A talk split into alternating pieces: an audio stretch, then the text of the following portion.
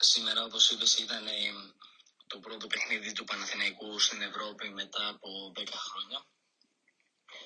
Ε, είναι μια μεγάλη στιγμή για το σύλλογο και για τους παίκτες της ομάδας.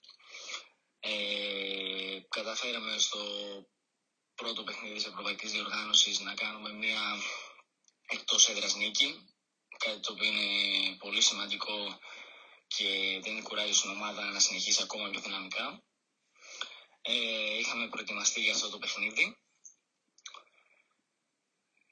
Ε, τώρα προφανώς και η ομάδα κυνηγάει να φτάσει όσο πιο ψηλά μπορεί σε αυτή τη διοργάνωση και να δώσει τον καλύτερο της σε αυτό σε όλα τα παιχνίδια.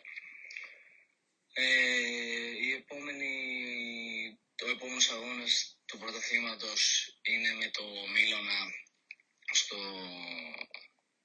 γήπεδό τους, στο γήπεδό μας, λάθος, στο γήπεδό μας. Ε, και την άλλη εβδομάδα ξαναπέζουμε με την ίδια ομάδα από το Ισραήλ, ε, ένα εντός έδρας παιχνίδι, το οποίο θα ορίσει το ποια ομάδα προκρίνεται στην επόμενη φάση.